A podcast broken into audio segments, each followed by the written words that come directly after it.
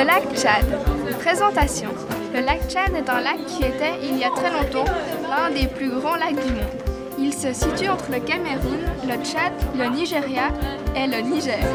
Il est de forme ovale et sa profondeur moyenne est environ de quatre mètres. Le nord du lac frôle la bordure sud du Sahara. En moins de cinquante ans, entre mille neuf cent soixante-trois et aujourd'hui, sa superficie est divisée par dix. Il faisait environ plus de vingt-cinq mille kilomètres carrés et maintenant il ne fait plus qu'environ deux mille cinq cents kilomètres carrés. Le lac était autrefois étendu entre le Niger, le Nigeria, le Tchad et le Cameroun. Mais maintenant, il ne l'est plus qu'entre le Tchad et le Cameroun. Le lac est de type endoréique, c'est-à-dire qu'il ne rejoint aucune mer, fleuve ou océan, ce qui ne l'aide pas pour son asséchement.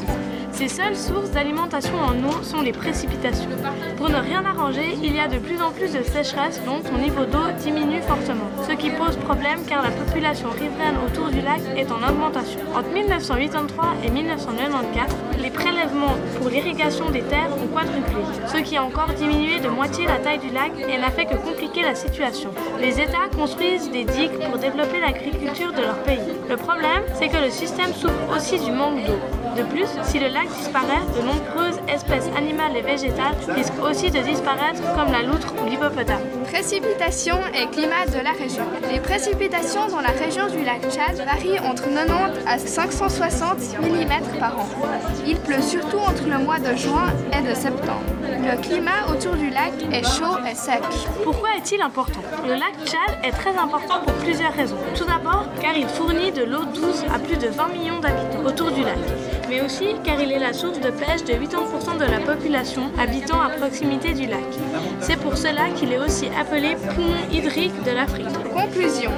On ne peut pas prédire le développement du lac Tchad, mais des spécialistes disent que si l'on ne fait rien pour le sauver, il y a de grands risques qu'il disparaisse d'ici environ une vingtaine d'années. Nous devons donc vraiment agir et faire quelque chose pour le sauver. Sauver le lac Tchad fut même le thème principal du huitième Forum de développement durable.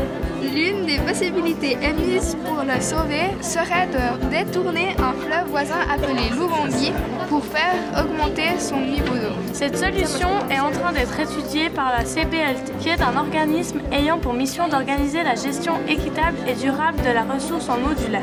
Mais cette solution exige de grandes compétences scientifiques et beaucoup d'argent. Beaucoup de gens se posent la question si cette solution pourra faire face à cette catastrophe écologique.